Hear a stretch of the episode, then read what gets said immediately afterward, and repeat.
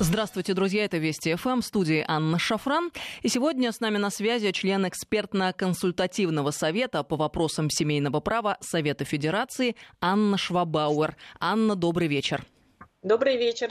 Друзья, напомню вам наши контакты. СМС-портал, короткий номер 5533. Со слова «Вести» начинайте сообщения свои. И WhatsApp, Viber, +7 903 170 6363. Сюда можно писать бесплатно. Телеграм нашей радиостанции «Вести ФМ Плюс» называется. Подписывайтесь, друзья. Ну что же, Анна, я слушателям нашим уже анонсировала и обещала, что мы обязательно в эфире обсудим нашумевшие законы, которые касаются семьи, в частности, отобрания детей. Очень хочется грамотно и по существу эти вопросы обсудить, а вы как раз юрист, именно такого рода вопросами занимаетесь все последние годы, ну и, как я уже сказала, являетесь членом экспертно-консультативного совета по вопросам именно семейного права Совета Федерации, поэтому, надеюсь, с вами сегодня мы поподробнее об этом поговорим.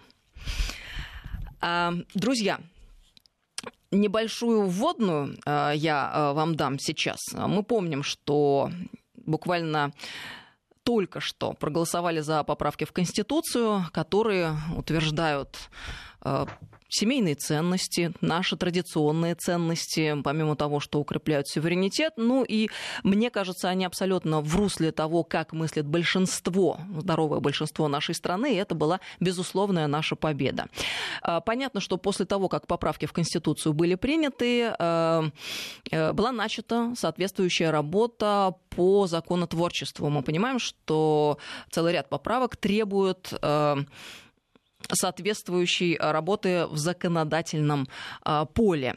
И один из таких законов, он касается семейного права и детей. Детей, находящихся в семье, находящихся в сложной, возможно, ситуации. Появился на свет не так давно закон, который в народе теперь называют Крашенинникова-Клишаса. А есть, на самом деле, еще один закон, о котором я тоже в эфире говорила, и мы говорили в эфире. Этот закон разрабатывался в течение 4 лет группой сенаторов во главе с Еленой Мизулиной. Вот я обращу внимание, что Елена Мизулина уже около 4 лет работает над этим законом, а закон Клишаса-Крашенинникова появился вот буквально стремительно, сразу после того, как были приняты поправки в Конституцию.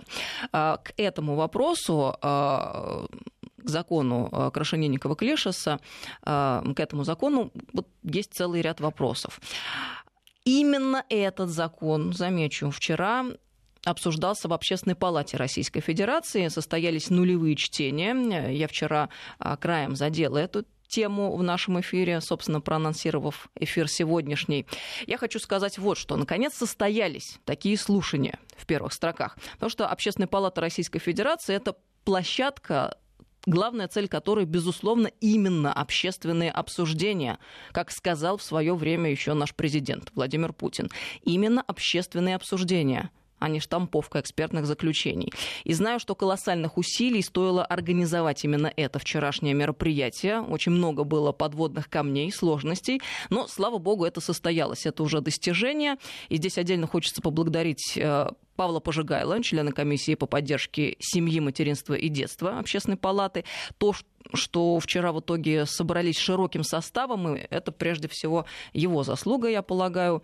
Ну и был один из авторов того самого закона, Павел Владимирович Крашенинников.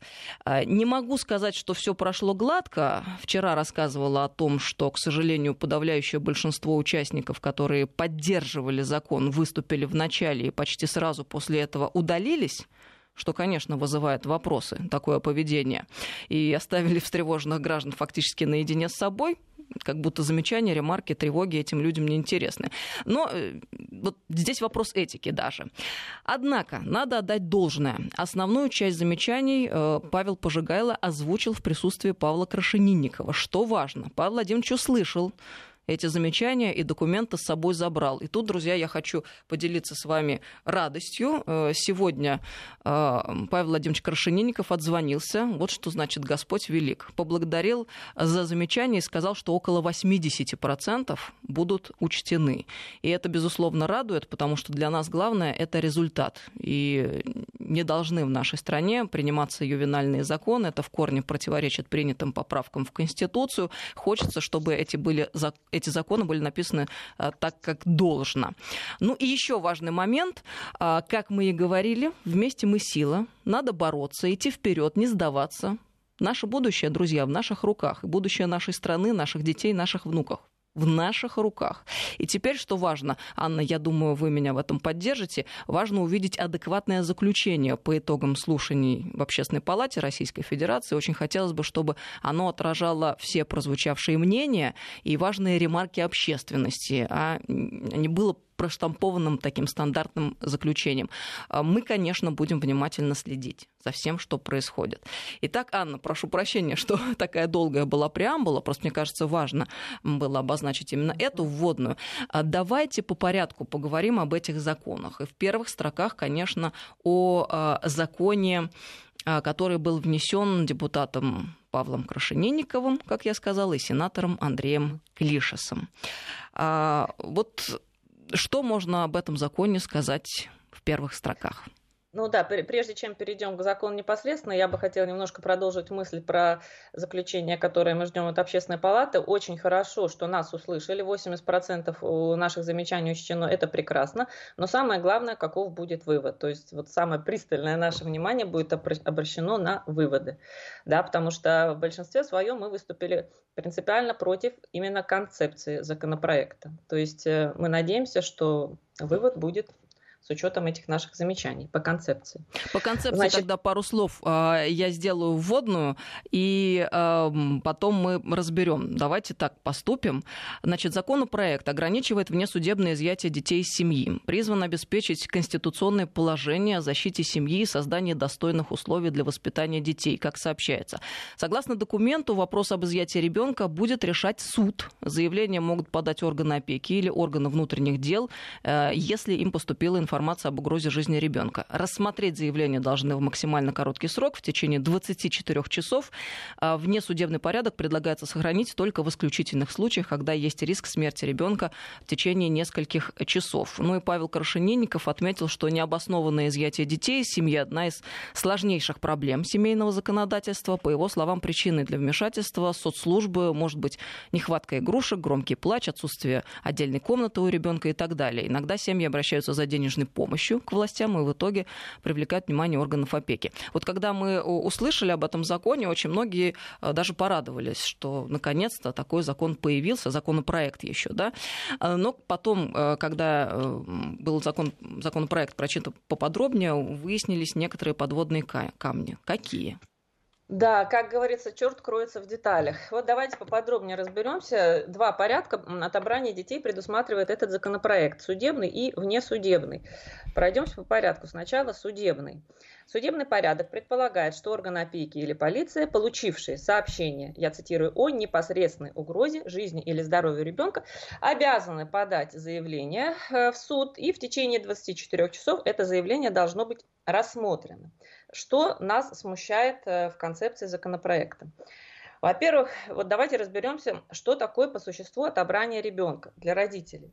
Для родителей это фактически лишение правомочия на личное воспитание ребенка. Для них это наказание, это ответственность.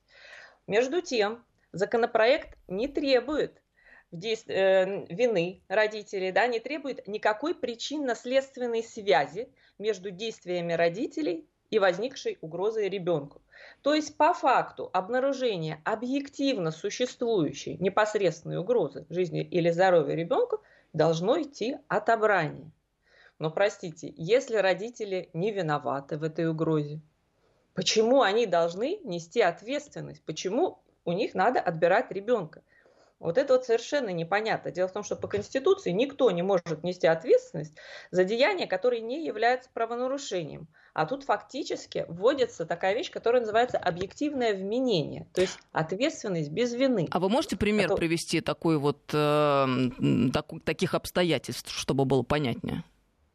Ну, например, находится ребенок в гостях, родители на работе. И в гостях возникла какие-то обстоятельства, ну, не знаю, ворвались там какие-нибудь дебоширы, начали от отсутствия родителей, да, и возникла угроза ребенку, что его побьют эти третьи лица, которые никакого отношения к семье не имеют даже. Приехала полиция на место, ага, угроза. Подается заявление, в течение суток ребенок должен быть отобран. Или вообще это может быть какие-то, не знаю, стихийные бедствия, объективно существующие, потому что в статье законопроекта вообще никакой связи с родителями нет. Вот просто угроза есть и все. Мы сейчас перейдем к тому, что у нас понимается в правоприменении под непосредственной угрозой. Я приведу конкретные цитаты, чтобы быть вообще не голословными. Да? Соответственно, получается, что у нас родители привлекаются по существу к ответственности, могут быть привлечены за деяние, которое не является правонарушением. А вот что такое непосредственная угроза, давайте посмотрим поподробнее. Дело в том, что это понятие очень толкуется на практике широко. Фактически правоприменитель каждый раз может сам решить, есть угроза, нет угрозы. И проблема заключается в том, что у нас по всей стране распространены методические рекомендации различных прозападных фондов, некоммерческих организаций, которых дается крайне широкий перечень непосредственных угроз жизни и здоровью ребенка. Как, и, к сожалению, эти методички стали настольными книгами для правоприменителей. И более того, даже входят в нормативные документы, в региональные нормативные акты по профилактике безнадзорности, например. А вот что там написано? Да. В таких методичках, вот, например, написано, что непосредственная угроза жизни и здоровью ребенка имеется, если любой член семьи негативно настроен к ребенку. Или любой член семьи нереалистично оценивает способности ребенка. Я цитирую. Потом у нас нереалистично, например, оценивать способности ребенка. Это если, например, ребенок получил 3 за диктант по русскому языку, а родитель считает, что он может на 5 написать. Ну да, вообще в любой сфере деятельности родитель просит от ребенка больше, чем то, что вот считает правоприменитель, родитель имеет право требовать. А с учетом того, что там в этих же методичках говорится о том, что детей наказывать нельзя, и критика ребенка – это насилие. Да, это я цитирую. Критика ребенка считается насилием. Любое родительское замечание по их методичкам – это насилие. Ну вот это откровенная такая западная ювеналка получается.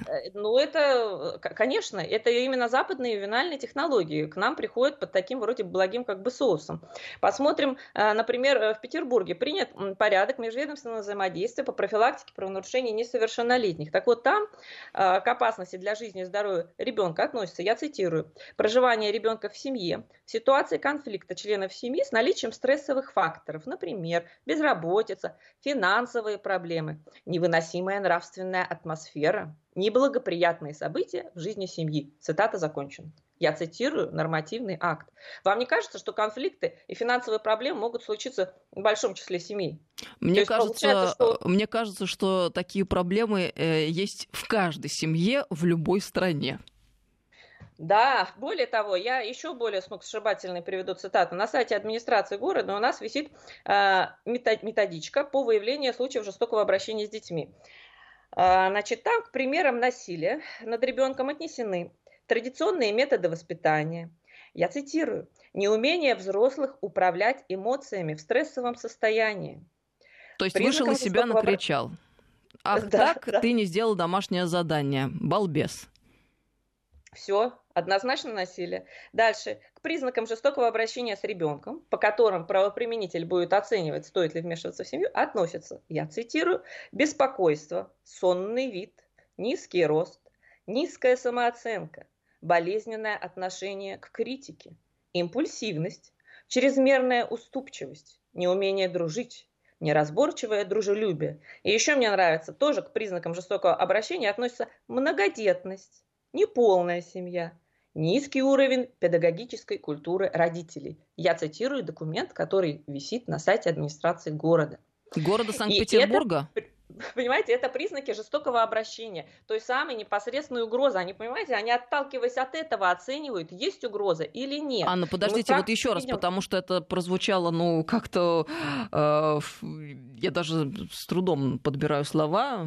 Страшно, честно говоря. Еще раз, это на сайте администрации города Санкт-Петербурга такой документ опубликован? Да, это называется «Методика выявления случаев жестокого обращения с детьми». Там более длинное название. И это предлагается как инструкция действию педагогам, потому что они должны заниматься, вот у них такой, знаете, термин любимый, раннее выявление. Чем раньше мы вмешаемся в семью, тем мы быстрее ей поможем. Вот под таким благим соусом на самом деле разрушаются семьи. Раннее выявление. Им надо влезть в семью, пока там ничего не произошло. И вот они как бы хотят взять на себя функцию воспитания родителей, чтобы они, значит, жили правильно, как они считают нужным. Вот Анна, лирическое отступление. А как так вышло, что эти методички, написанные НКО западным финансированием, фактически приняты в нашей стране как руководство к действию? Ну, здесь история длинная. Еще в 90-х годах, когда у нас Советский Союз развалился, к нам, в общем, приехало много разных некоммерческих организаций, которые финансируются с Запада. USAID, значит, одна из ключевых такая фигур, вот это Американское агентство международного развития, в переводе на русский. Они профинансировали огромное количество НКО в России, они до сих пор живут здесь и здравствуют, несмотря на то, что USAID прогнали, признав, что деятельность их для России деструктивна, но детище их живо. Все вот эти методички, которые размножились за предшествующие десятилетия, они разошлись и вошли в нормативную базу. Я просто читаю, когда некоторые региональные акты, вижу чистую копию вот этих методичек, которые стали законом в регионах. Ну, это просто, во-первых, удивительно для людей неподготовленных, а на самом деле ведь важно, что мы, наконец, об этом узнали. То есть фактически у нас семья, семейное право, все поставлено, ну, я бы так даже сказала, на колени, да, и мы, если думали, что это фигура речи про то, что ориентируемся мы на цивилизованный, в кавычках, Запад, так это, оказывается, уже давным-давно правда нашей жизни. Абсолютно так. Дело в том, что у нас законы наши, федеральный семейный кодекс содержит до сих пор большое число неопределенных норм, которые их применение зависит от того, как воспитан правоприменитель. И если в советское время там была другая идеология, аналогичные нормы не дали бы такого числа вмешательств в семьи, отобрания детей, там, принуждения к вот этому социальному сопровождению и так далее, то сейчас это происходит как следствие перевоспитания наших правоприменителей на основании вот этих материалов. Они своими методичками накрыли просто всю страну. Хорошо, Анна, тогда вернемся все-таки к закону обсуждаемому, потому что сейчас мы отвлеклись на предмет того, на каких основаниях, да, будет приходить опека и дальше следовать экспресс-суд. Давайте вот продолжим. Соответственно, вот на основании таких непонятных обстоятельств может орган опеки или полиция признать, что есть угроза, подается заявление. Это заявление должно быть рассмотрено судом в течение 24 часов. Понятно, что за такой срок ни один родитель не успеет найти юриста, подготовить материалы, доказательственную базу и защитить себя в суде. Более того, скорее всего, он даже не получит уведомление о судебном заседании. Вот, поэтому получится, что у нас решения будут приниматься в таком случае без участия родителей. Почему? Потому что законопроект не предусматривает обязательного участия родителей. Более того, законопроект предусматривает закрытое слушание этих дел. Туда не будут допущены средства массовой информации, общественность, которые сейчас в случаях беспредела помогают вернуть детей. Вот такие вот закрытые экспресс-суды западного типа. Я просто анализировала западную практику по Англии, США, ФРГ. Я вижу, что то, что есть там, пытаются навязать нам. Я просто приведу несколько цитат того, как это работает там. Например, в Англии есть такая книга «ГУЛАГ семейных судов Англии». Там расписана вот конкретика по тому, как семейные суды там работают. Джон Хемминг, бывший член парламента Англии, он говорит так. «Секретность семейных судов защищает интересы социальных служб, а не детей. Отсутствие прессы в семейных судах способствует выбору ложных доказательств». То есть мы понимаем, что за такой короткий срок, поскольку позиция родителей не будет представлена никак, суд будет руководствоваться тем, что написано в заявлении органа опеки. Анна, здесь мы сделаем небольшую паузу, потому что на новости должны прерваться, и ровно с этого момента продолжим буквально через несколько минут. Добрый вечер, друзья. Мы продолжаем беседу с Анной Швабауэр. С нами член экспертно-консультативного совета по вопросам семейного права Совета Федерации. Анна, на связи? Да, здесь. Ну, давайте продолжим с того места, на котором закончили. Мы говорили о западной правоприменительной практике. Да, я бы хотела еще привести пример по США. Пару цитат из доклада сенатора штата Джорджия Нэнси Шефер, который называется «Коррупционный бизнес службы защиты детей». Она говорит о том, что все нарушения в детозащите покрываются ссылкой на конфиденциальность информации. Система выстроена так, что социальные работники подделывают доказательства, потому что им выгодно изымать детей, и они вне подозрений системы, они не отвечают ни за что. Абсолютно аналогичные цитаты могу приводить из книг специальной литературы по Германии. То есть мы видим в разных странах вот эта система секретных закрытых судов стимулирует использование ложных доказательств. Соответственно, здесь, представьте, 24 часа подается заявление, суд должен принять решение. Вне зависимости от того, что будет написано в заявлении, суд будет перестраховываться и верить тому, что написано в заявлении. Соответственно, мы получим штамповку просто через суд решение ОПЕК. А закрытое слушание дел подразумевает и то, что СМИ и общественность не смогут никак присутствовать. Не смогут, абсолютно так. Более того, что меня еще очень смущает в этом законопроекте по поводу заявления, которое подается в суд. В законопроекте сказано о том, что в заявлении должно быть указано фамилия, имя, отчество, данное место жительства ребенка и родителей, дата рождения ребенка. Дальше, если эти сведения имеются у заявителя. Как вам это нравится? То есть, подождите, если я сосед, и у меня есть претензии к тем людям, которые напротив живут, и я не совсем даже знаю, как их зовут, по крайней мере, фамилию, имя, отчество мне неизвестно. Я могу, получается, как-то написать, как мне представляется возможным, и это будет принято к исполнению, что ли? Так выходит по этому законопроекту? Конечно, этот закон очень даже хорошо будет использоваться. То есть стимулирует стукачество. Да, для мести, для сведения счетов. Очень удобно. Очень удобно. Никаких доказательств по существу не требуется. Достаточно в заявлении написать обстоятельства, сейчас я цитирую, которые обосновывают просьбу заявителя. И при этом, получается, даже фамилию не обязательно указывать. Допустим, известно органу опеки, что какая-то Ира, под угрозой на Комсомольском 15 находится у дяди Вани. Все, вот так написан законопроект. Иру можно отобрать у дяди Вани. Не потому, что мы там... против того, что закон должен быть, который описывает правила отобрания или изъятия ребенка из семей. Но просто должны быть прописаны эти нормы адекватно. Я просто, честно говоря, когда слышу о таких вещах, прописанных в законопроекте, мне становится страшно. Почему? Потому что ведь действительно это может быть дополнительной возможностью расправы с неугодными, например, или для сведения счетов. Ведь так получается. Именно так. Этот закон в случае принятия будет стимулировать фактически анонимное отобрание детей с такой нормы. А отсутствие возможности точно идентифицировать участников процесса, вообще я не понимаю, как можно будет обжаловать решение суда. Ты придешь жаловать, тебе скажут, это вообще не твой ребенок, Ира, а где фамилия? То есть такие вещи. Самое главное здесь, конечно, концептуальная проблема, и заключается она в том, что непосредственную угрозу невозможно определить так, как они хотят. Список угроз. Мы вчера слышали в Общественной палате, говорят, давайте напишем список угроз. Коллеги, список угроз, те, которые являются непосредственными, и когда надо вмешиваться экстренно и ребенка спасать, они написаны в Уголовном кодексе. Они там есть. И не надо пытаться переписать Уголовный кодекс удобными вам словами и вставлять уголовное право и уголовный процесс в Семейный кодекс. И тогда все проблемы будут сняты. Потому что это нарушение отраслевого деления права, оно и ведет к тем же проблемам, кстати, которые есть, может, еще обсудим, законопроект о семейно-бытовом насилии. Абсолютно игнорируется наличие у нас Уголовного кодекса. То есть надо понимать, что непосредственность угрозы означает, что есть какое-то уголовное посягательство на ребенка. Только в этом случае, если родитель осуществляет уголовное посягательство, конечно, надо вмешиваться экстренно, но здесь должен вступать в права уголовный процесс. Если развести эти понятия, все будет хорошо, будет нам счастье, будет нормальное регулирование.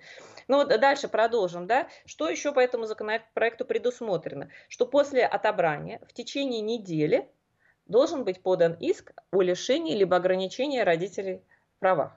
Получается, что они могли отобрать ребенка без вины родителей, причем в пояснительной записке прямо написано, что отобрание может быть без вины родителей. При этом в течение недели должны без вариантов подать иск о лишении прав.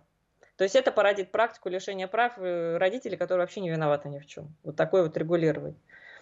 В общем, законопроект дает явное такое процессуальное преимущество органу опеки. Они могут заранее вообще подготовиться к суду, все документы сделать, подать, и просто родитель не будет уведомлен, ничего не успеет, не подготовиться, не узнать, и к нему придут с решением и отберут ребенка. Вот к чему приведет. Еще раз напомню, предполагается, что суд будет произведен в течение 24 часов. То есть экспресс-суд такой. Да, очень быстро. То есть, условно говоря, представьте, к вам пришли, забрали ребенка, и в течение 24 часов состоялся суд. Вы вообще можете прийти в себя, найти адвоката, подготовиться за такой короткий срок? Но это вообще невозможно в природе. Родители за такое время и в себя, естественно, не придут. Вообще, на самом деле, это... Ну, давайте еще раз. Что такое непосредственная угроза? Ребенка надо сразу спасать. Тут не 24 часа, не 48, нисколько. Это просто показывает, что концептуально ошибочно такой подход. Если непосредственно угроза жизни ребенку, ну что тут ждать? Тут полиция приезжает и спасает. А сейчас это описано как-то в действующем законодательстве? Вот действительно, вот люди спрашивают, а если действительно есть угроза для ребенка? Но ведь есть такие случаи, как это сейчас решается?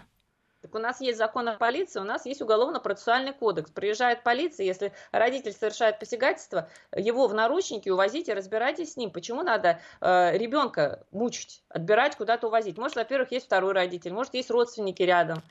Вот эти моменты, кстати, очень хорошо продуманы в законопроекте Елены Борисовны Мизулиной и других сенаторов, к которым мы, наверное, перейдем.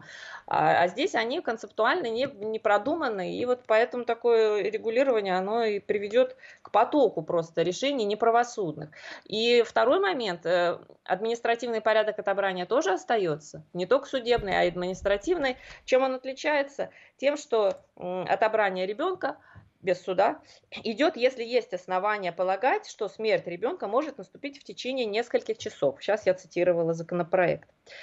Но вот слушайте, где граница между непосредственной угрозой жизни или здоровью, когда для судебного порядка, да, и вот этой фразой «основания полагать, что смерть может наступить в течение нескольких часов». Да ее нету, этой границы, не проведете вы ее никогда.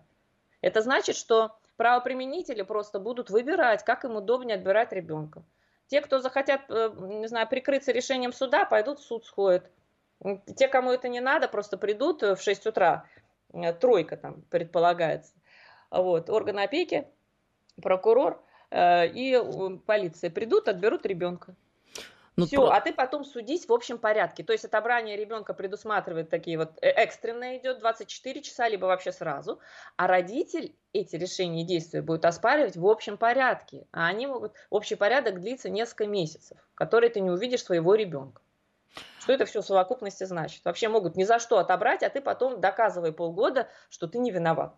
Ну, смотрите, вот административный порядок, о котором только что сказали, он предусматривает что? Когда есть основания полагать, что смерть ребенка может наступить в течение нескольких часов. А я как размышляю? Ну, например, там все живут люди либо в квартире, либо в доме, и в квартире, и в доме есть окно. Где есть окно, там, как правило, есть подоконник. А если есть подоконник, то с него ребенок может, если он туда забрался, упасть. Либо вовне, не дай бог, либо вовнутрь. Но в любом случае падение может Конечно. Быть нехорошее. То есть на этом основании фактически при желании можно оформить порядок для отобрания изъятия. Административный. Очень удобно. Подписываешь акт. И главное, законопроект требует только подписать акт. Составить акт об отобрании с описанием обстоятельств, которые свидетельствуют об угрозе. Точка. Никакого уголовного процесса, ничего, никакой перепроверки. Акт составили, они описали, что вот у них такие субъективные основания полагать. И уехали с ребенком. Опять же, административный порядок тоже не требует никакой связи этой угрозы с действиями родителей. Ну, я хочу сказать, что нам активно пишут слушатели сегодня. И, конечно, очень они озабочены. Люди как говорят, я буду защищать свою семью, и пусть меня сажают, я никому своих не отдам. В основном вот такая риторика. Ну, к сожалению, на практике мы знаем, как даже с использованием электрошокеров отбирают детей. Вот. И эти видео даже есть в интернете, желающие могут посмотреть. Нельзя допустить принятия такого закона, потому что это просто разрушение семей. Вот это основа для разрушения семей. Кроме того, он, естественно, не решит проблем, не только не решит, а усугубит с этой статьей 77 Семейного кодекса, а проблема-то есть еще связанная с тем, что у нас есть закон о профилактике безнадзорности, и 96% изъятий детей у родителей идет по нему. Законопроект Клишаса-Крашенинникова его вообще не касается. То есть он и не решает существующие проблемы, а лишь усугубляет, ну и не решает проблемы с этим законом профилактики безнадзорности. Вот такая беда. Ну, очень хочется надеяться, что та фраза, которую сегодня Павел Владимирович Крашенинников произнес относительно того, что около 80% замечаний к предлагаемому законопроекту будут приняты, это все останется в силе. Я еще раз напомню, он сегодня позвонил Павлу Пожигайло, который очень много усилий приложил к тому, чтобы в Общественной палате состоялись нулевые слушания предлагаемого законопроекта, поблагодарил за представленные замечания, вопросы, ремарки, и сказал, что 80% замечаний будут услышаны. Очень хочется надеяться, чтобы это действительно было так. И я еще раз повторюсь, очень хочется надеяться, чтобы и заключение Общественной палаты Российской Федерации по итогам слушаний этого закона учло все прозвучавшие мнения и, в частности, тревоги относительно этого законопроекта. Мы будем внимательно следить за тем, как будет разворачиваться этот процесс. Но, Анна, есть же еще один закон, который вы уже упоминали, закон, касающийся аналогичных вопросов, которые подготовили сенаторы Совета Федерации во главе с Еленой Мизулиной. А в чем главное и принципиальное различие, если сравнивать этот закон с законом Клишаса-Крашенинникова? Принципиальное различие заключается в том, что отобрание ребенка может быть следствием исключительно лишения либо ограничения родительских прав в полноценном процессе, где будет установлена вина родителей. Что касается, это не значит, что отменяется защита ребенка, когда родитель осуществляет уголовное посягательство, потому что в СМИ уже начали говорить: ой, а как же так, дети остаются без защиты. На самом деле, если родитель осуществляет уголовное посягательство на ребенка, здесь вводится новый институт, называется временные меры защиты. Ребенок в таком случае передается другому родителю, если он есть, либо родственникам, и только в случае отсутствия близких лиц социальное учреждение. В это время с родителем проводят разбирательство в рамках уголовного процесса, как это и должно быть. Все встает на свои места. Потому что сейчас, когда вот эта непосредственная угроза по непонятным основаниям отбирает, страдает ребенок, его увозят в неизвестном направлении. Но почему должен страдать ребенок, если посягательство уголовное совершает родитель? Таких случаев мало, они есть, но в таких случаях почему? Преступник же должен страдать, а не жертва. Оставьте вы жертву в семейном окружении, дома. Увозите преступника, разбирайтесь с ним. Вот смысл законопроекта Елены Мизулиной и других сенаторов в том, чтобы все поставить на свои места. И вот этот институт временных мер защиты, он направлен на регулирование случаев, когда родители временно не могут осуществлять свои права и обязанности. Там дан исчерпывающий перечень таких случаев, в том числе задержание родителей в административном порядке, в уголовно-процессуальном.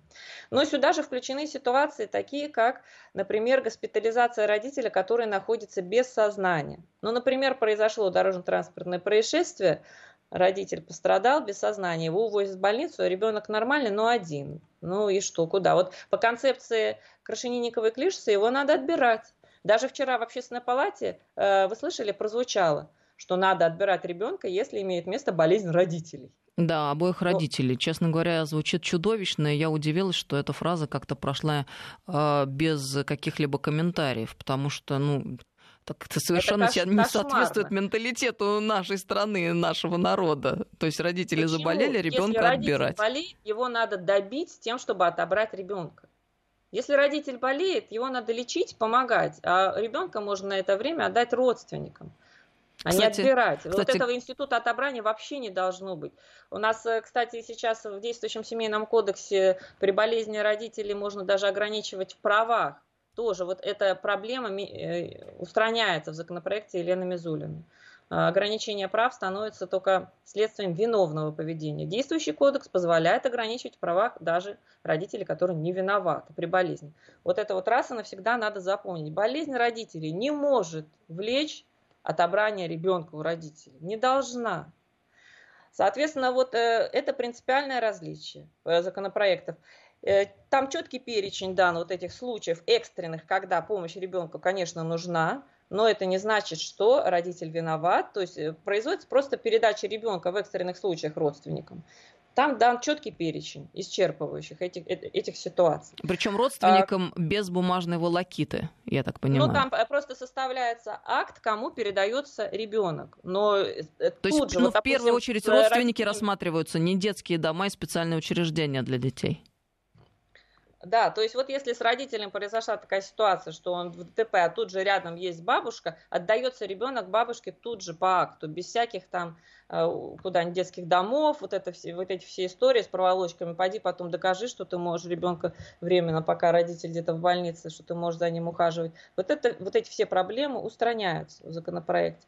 Ну, еще я бы хотела отметить, что у нас проблема связана со статьей 125, 121 такая есть в Семейном кодексе, дети оставляются без попечения родителей. Сейчас они определены очень широко, включают, например, вся такое понятие, как если родители препятствуют нормальному воспитанию детей, считается, что дети находятся без попечения, и они должны быть уже вот куда-то устроены третьим лицам, органами опеки. Но опять же, мы переходим к тому, что такое нормальное воспитание детей. С этими всеми критериями, которые мы обсудили, понимаем, что такого основания не должно быть. Соответственно, в законопроекте Елены Борисовны Мизулиной устраняются все вот эти резиновые нормы, там дан четкий перечень детей без попечения. Ну, например, смерть родителей, лишение родительских прав, признание родителей умершими, вот. И в таких случаях, конечно, уже идет устройство и четко прописан приоритет родственной опеки. Четко впервые гарантируется, бабушки и дедушки должны быть, конечно, первыми, кто должны иметь преимущественное право воспитывать детей, если с родителями что-то произошло и их не стало. Просто хочу еще раз заметить, нам очень много сегодня пишут по следам обсуждаемых тем, и вот касательно законопроекта, предлагаемого Крашенинниковым-Клишасом, такое сообщение, ну вот из... ряда многих сообщений. Я, честно говоря, в шоке. Я одинокий отец, и я по всем перечисленным пунктам подхожу, чтобы забрать у меня ребенка. И таких половина из тех, кого я знаю. Ну, вот да, для примера, мы очень надеемся, что концепция законопроекта Елены Мизулиной будет воспринята, потому что 3 года люди трудились, 3 года назад мы бились над этим вопросом про непосредственную угрозу и пришли к единственно верному выводу о том, что надо разделить отрасли права, не мешать, и все будет тогда нормально. Что еще я бы хотела отметить из законопроекта Мизулиной, считаю важным, что прямым текстом прописано право родителей привлекать бабушек, дедушек, других родственников к воспитанию без оформления доверенности, потому что эта проблема становится действительно частый, что отнимают детей, потому что бабушка, значит, незаконный представитель, доверенности нету, отдай ребенка. Вот такая практика должна уйти в прошлое после принятия законопроекта Елены Мизулиной. Вот. Также отмечено прямо в законопроекте, что родители заботятся о развитии детей в пределах своих финансовых возможностей и способностей. Потому что сейчас мы знаем, что детей от меня отбирают за бедность. Вот в моей практике есть дело, когда опасным для ребенка признаны долги по ЖКХ у родителей. То есть вот такая практика тоже должна уйти, потому что законопроект прямо говорит о том, что это недопустимо. Дети просто какой-то разменной монетой становятся. Когда слушаю вас, такая мысль приходит. Ну, вот эти все ювенальные технологии, которые в системе, значит, к нам пришли, они, конечно, делают из детей товар. Чем больше детей в системе профилактики, тем выгоднее. Поэтому что надо сделать? Поэтому надо сделать широкие основания для отобрания ребенка. Поэтому надо ввести высокие зарплаты приемным родителям. У нас целая ассоциация приемных родителей возникает, которые заинтересованы в этом, в передержке детей. Вот эта вот платная форма опеки. Очень мало времени остается до конца программы. Очень хочется надеяться, что законодатели услышат широкую общественность и встревоженных граждан, которые боятся за себя, за своих детей, за свои семьи. И у нас буквально, наверное, даже 2,5 минуты, наверное, самое основное. Тут накануне Валентина Ивановна Матвиенко выступила против насильственного изъятия детей из семьи. Кстати, будучи в 80-х годах зампредседателя Ленгорисполкома, она разбиралась с одной трудной семьей, как она сказала. Ей довелось увидеть глаза ребенка, которого хотели изъять из семьи. И ребенок, по ее словам, буквально молил не забирать его у пьяных папы и мамы, какие бы ни были родители, а дети их очень любили. Вот поэтому Валентина Ивановна внимательно относится к такой проблеме. Но еще она сказала о том, что другой документ должен быть принят, законопроект закона о домашнем насилии. А что с этим сейчас? Мы очень переживаем, надеемся, что он все-таки не будет принят. Опасный закон. Смысл его в том, что дается, опять же, широкое понятие домашнего насилия. В действующем законопроекте, который опубликован на сайте Совета Федерации, таковым считаются деяния, которые содержат угрозу причинения психического и физического страдания, при этом не содержат признаков административного и уголовного правонарушения. То есть, понимаете, у нас вообще-то список всех опасных деяний содержится в административном уголовном кодексе, включая побои, которые не причиняют вреда здоровью. А что же тогда остается за пределами административного уголовного кодекса и представляет собой насилие? А на самом деле им становится что угодно. Там вот экономическое, психологическое насилие, все, что мы выше перечисляли, подпадает. И критика ребенка, там все туда. Отобрали документ у ребенка, там тоже это экономическое насилие считается. Даже угрозы животным там были прописаны в первоначальной версии проекта. Угрозы животным. Да, это считается тоже насилием эмоциональным там, над ребенком. И вот за такое насилие факт устанавливается, выдается предписание. Предписание – это запрет приближения к родственникам и общения с членами семьи. То есть фактически выселение без всякого уголовного процесса. Очень опасный закон. Допустим, в Америке там порядка миллиона предписаний вот таких о запрете общения с родственниками выдается в год, и порядка 70% из них по ложным обвинениям в насилии. Как в Германии, такие предписания называют, этот закон называют молотком для ведьм, для женщин, которые оперативно хотят получить жилье мужчины, которым они недовольны, в свое владение. Просто звонят, говорят, вот он применил ко мне психологическое насилие.